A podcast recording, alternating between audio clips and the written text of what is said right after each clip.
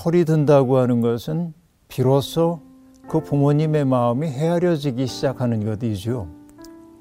그러나 옛말에도 있는 것처럼 어, 철이 드는 순간 어, 우리는 작별의 시간이 다가왔다는 사실을 어, 아주 아프게 자각하곤 합니다. 부모님이 기다려주시지 않죠. 이게 이제 우리를 후회에 가득 차게 만들긴 합니다마는, 그렇게 부모님의 마지막 시간을 아름답게 만드는 것은 전폭적 사랑을 받았던 자녀들의 마땅한 책임이라는 생각이 듭니다. 어떻게 해야 그 시간이 아름다울 수 있을까요? 뭐 여행시켜드리고 맛있는 거 대접해드리고, 이것도 뭐 물론 좋은 길이라고 볼 수 있겠어요. 그러나 무엇보다도 중요한 것은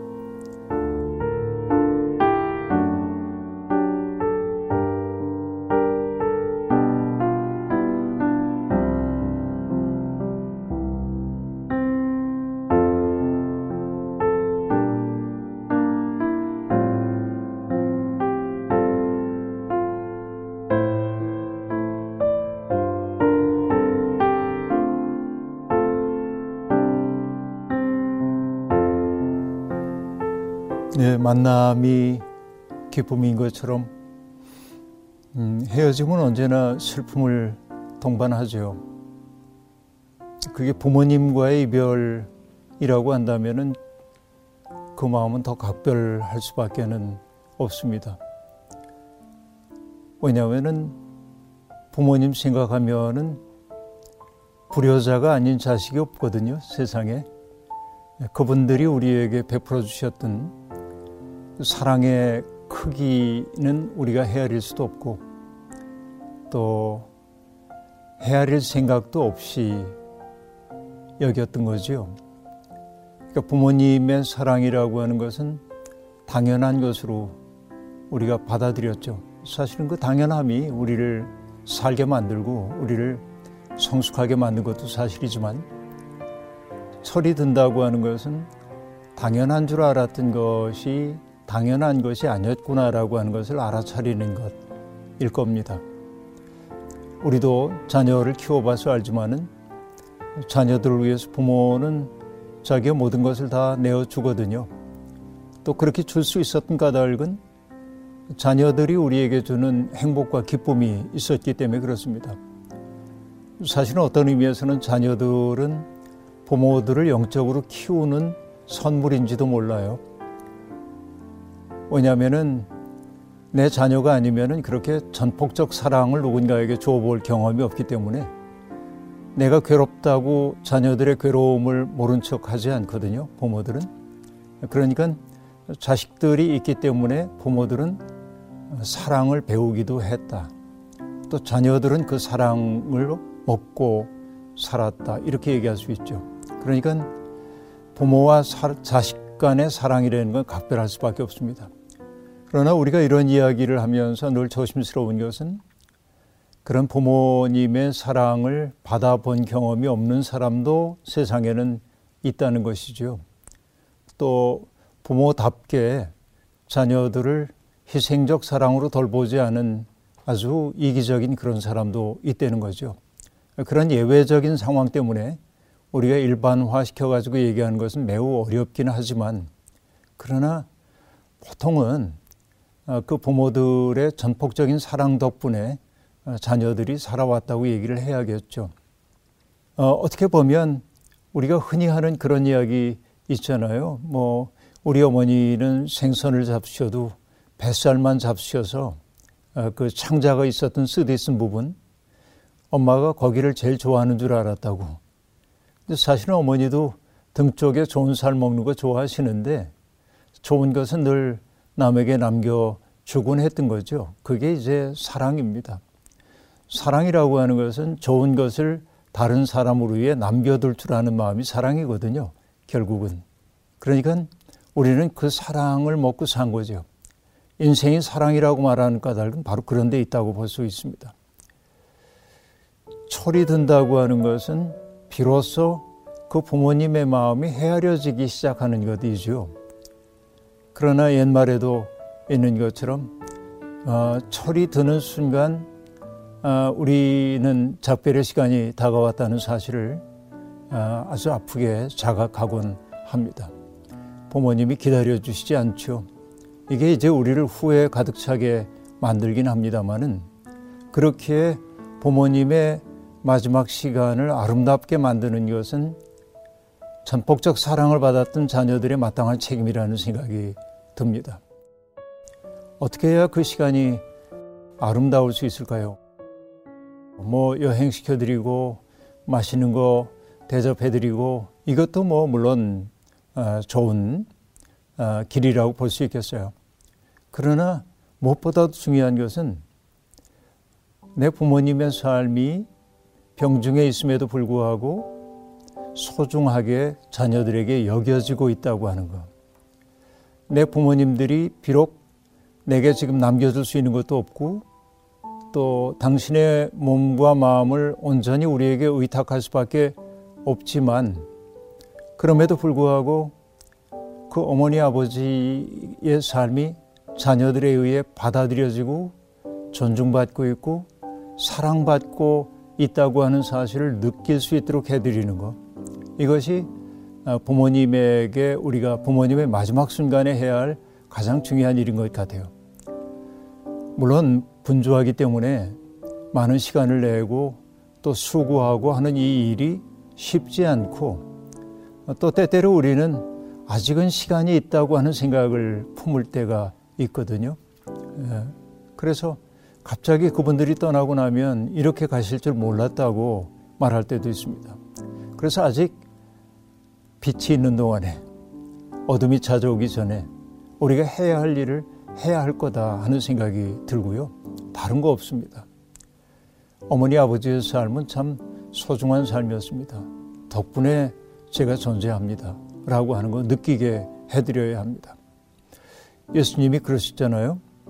너희가 땅에서 맨 것은 하늘에서도 매일 것이고 땅에서 푼 것은 하늘에서도 풀릴 거다 라고 말했어요. 그래서 부모님과 자식 사이에도 긴밀한 이야기를 나눌 필요가 있습니다. 이러이러할 때 어머니 속상하셨죠. 이러이러할 때 나도 이렇게 속상했습니다. 그러나 돌이켜 생각해 보니까 그게 어머니 혹은 아버지가 내게 주셨던 사랑임을 이제 비로소 깨닫습니다. 그래서 마음속에 뭉쳐있던, 응어리져 있던 것들을 하나둘 풀어내는 그런 과정이 부모님과의 마지막 시간에 가져야 할 소중한 일인 것 같고요. 무엇보다도 그분들이 아, 내가 사랑의 분위기 가운데서 이제는 죽음을 맞이하겠구나, 이 느낌을 갖는 게 무엇보다도 필요하다는 생각이 들어요. 도종환 시인의 새 사랑이라고 하는 시를 제가 좋아합니다.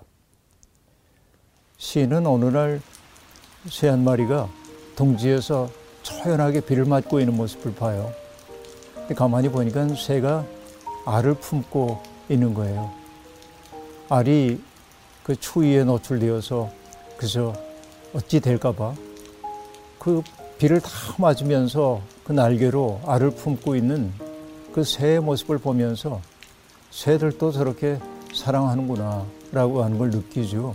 그런데 뭐 시는 상당히 깁니다만, 새의 사랑은 어떤 거죠? 알에서 부화해서 나온 새끼들을 위해서 끝없이 날아다니면서 먹이를 잡아와서 그 입에다 집어넣어주고 그러는 거죠. 이게 새의 사랑법이죠. 그런데 어느 날 새들에게 보듬깃이 나오고 어지간히 날개가 생겨나게 되면 어미새는 그 벌레를 잡아와가지고 직접 둥지로 날아가지 않고 그 둥지가 있는 가지 건너편 쪽에 있는 나뭇가지에 가서 벌레를 물고 기다리는 거예요. 그럼 새끼들은 늘 어미가 그랬던 것처럼 와줄 거라고 기대하는데 안 가는 거죠. 그때 새들은 둥지를 벗어나서 어미가 있는 곳으로 날아가야 합니다. 이게 나는 연습인 거죠. 그러니까 처음에는 바닥으로 떨어질 것 같지만 안간힘을 다 해가지고 어미가 있는 것까지 날아가야 먹을 걸 먹는 거죠. 그러니까 이게 자식을 사랑하는 어미새의 사랑법이 그런 거라고 볼 수 있죠. 그런데 시인은 그 새의 사랑이 거기에만 머물지 않는다고 이야기를 합니다. 마침내 새들이 스스로 날을 수 있게 되면 어미는 아주 냉정하게 새들을 자기의 영역 밖으로 내쫓는데요. 그래야 살 수 있기 때문에 그런 거죠. 떠나보내는 거죠. 아프지만 떠나보내기도 합니다. 따지고 보면 어, 오늘 내가 이렇게 살고 있다고 하는 것은 새 사랑이 얘기해주고 있는 것처럼 어, 때때로 전폭적으로 우리를 지지해주고 사랑해주고 내가 필요한 것들을 공급해주었던 그 사랑, 어, 때때로 우리가 시행착오를 겪고 그럴 때 기다려주고 그리고 인내하고, 어, 세상 사람들이 내게 등을 돌릴 때에도 어, 끝없는 품이 되어서 어, 우리의 든든한 울타리가 되어줬던 분, 어, 그리고 우리가 훨훨 자유의 공간을 알 수 있도록 그렇게 어, 우리가 부모 곁을 떠나가는 것을 허용해 주었던, 또 떠나가도록 만들었던 그 부모님들의 사랑 덕분임을 우리가 알아차려야 할 겁니다. 성경에서 부모님은 신앙적 기억의 전승 매개이기도 합니다. 부모들의 책임이 있다고 한다면 자녀들에게 하나님이 우리가 겪었던 위기의 순간에 어떻게 우리를 도와주셨는지, 우리가 절체절명의 순간에 있었을 때 하나님이 우리를 어떻게 돌봐주셨는지 그것을 자녀들에게 가르치는 교사로서의 책임을 다해야 했습니다. 유월절 날이 되면은 유월절 만찬을 할 때 가족 가운데 막내 아들이 아버지에게 묻습니다. 아버지, 오늘 밤이 다른 밤과 다른 까닭은 무엇입니까? 이렇게 물으면 아버지는 출애굽 당시에 유월절에 첫 번째 유월절 이야기를 들려주는 거예요. 우리가 힘이 약해서 애굽에 가서 종살이를 하고 있을 때, 너무 고통스러운 그때 우리가 하나님께 부르짖었더니 하나님이 모세를 보내주셔서 우리를 해방해 주셨고, 장자의 죽음이 일어났던 그 밤에 우리가 어떻게 구원받았는지에 대한 이야기를 다 들려줍니다. 그러니까 부모는 과거에 벌어졌던 그 일들을 오늘의 현재화하도록 해주는 매개가 되고 있는 존재라는 말이죠. 그 부모님 덕분에 우리는 사람다운 삶을 살게 된다고도 얘기할 수 있습니다. 그 때문에 대만의 신학자인 씨에스 송이라고 하는 분은 특별히 어머니를 지칭해서 한 말입니다만은 어머니를 하나님의 공동창조자라고 얘기했어요.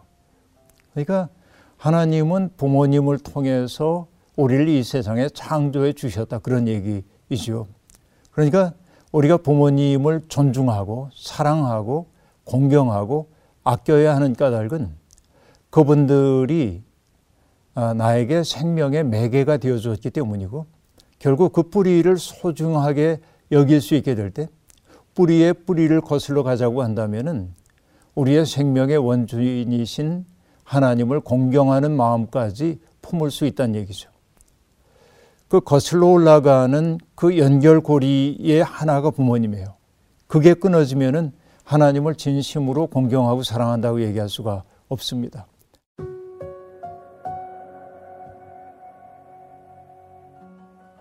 부모님이 연세가 드시면은 연약해지잖아요. 그 자녀들이 해야 하는 일은 자기의 삶을 조정해야 돼요. 부모님의 시간에 맞춰서. 물론 많은 부분에 있어서는 어, 현대인들이 생존하기 위해서, 또 경쟁, 치열한 경쟁에서 살아남기 위해서는 자기를 위해 최선을 다해야 하지만은, 그럼에도 불구하고 앞서 얘기했던 것처럼 그 부모님이 사랑 속에 인생을 마감한다는 느낌을 줄 수 있기 위해서는 어렵더라도 내 삶을 조정해야 하고 그분의 시간을 맞추어주는 그런 용기도 필요하다는 생각이 제게는 듭니다.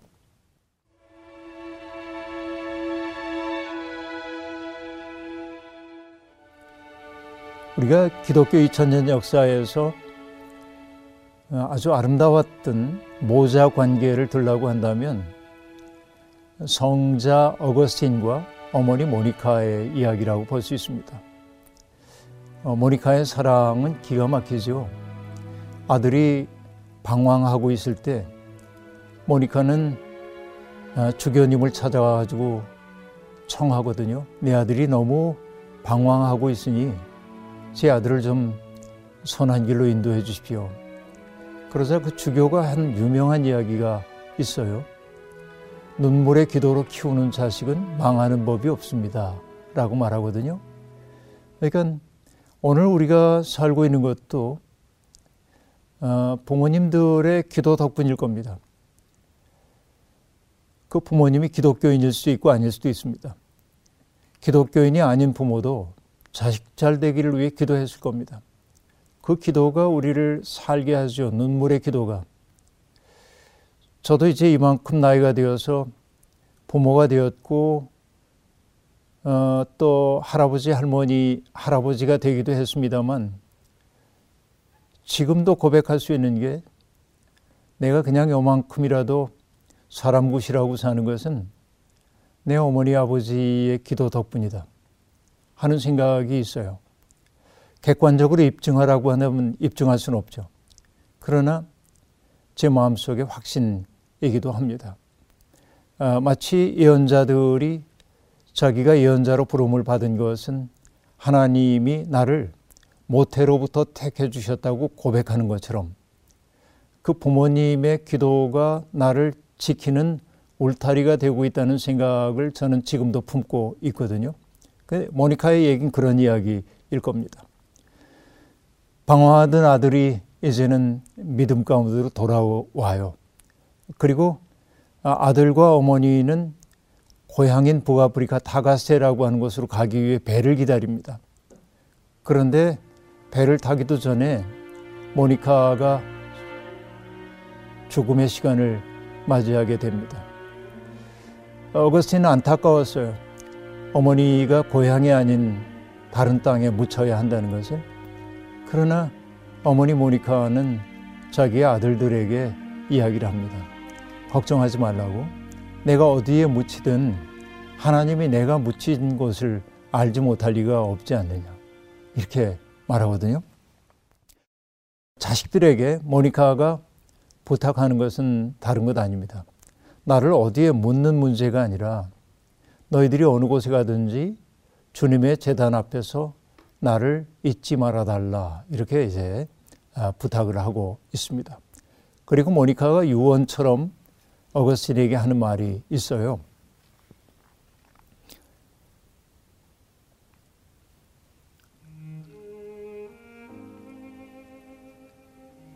음.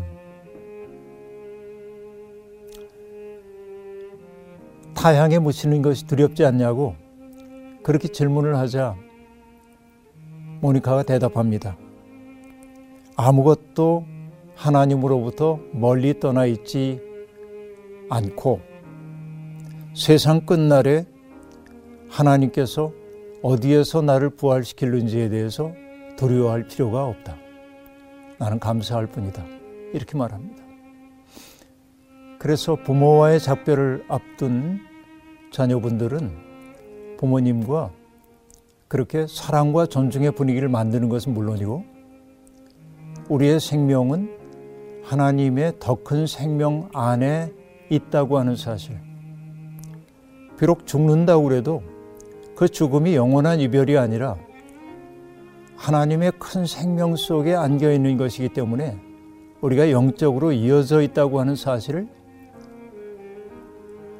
피차 인식하게 될 때 우리는 슬픔으로만 그 시간을 보내지 않을 수 있지 않을까 생각해요.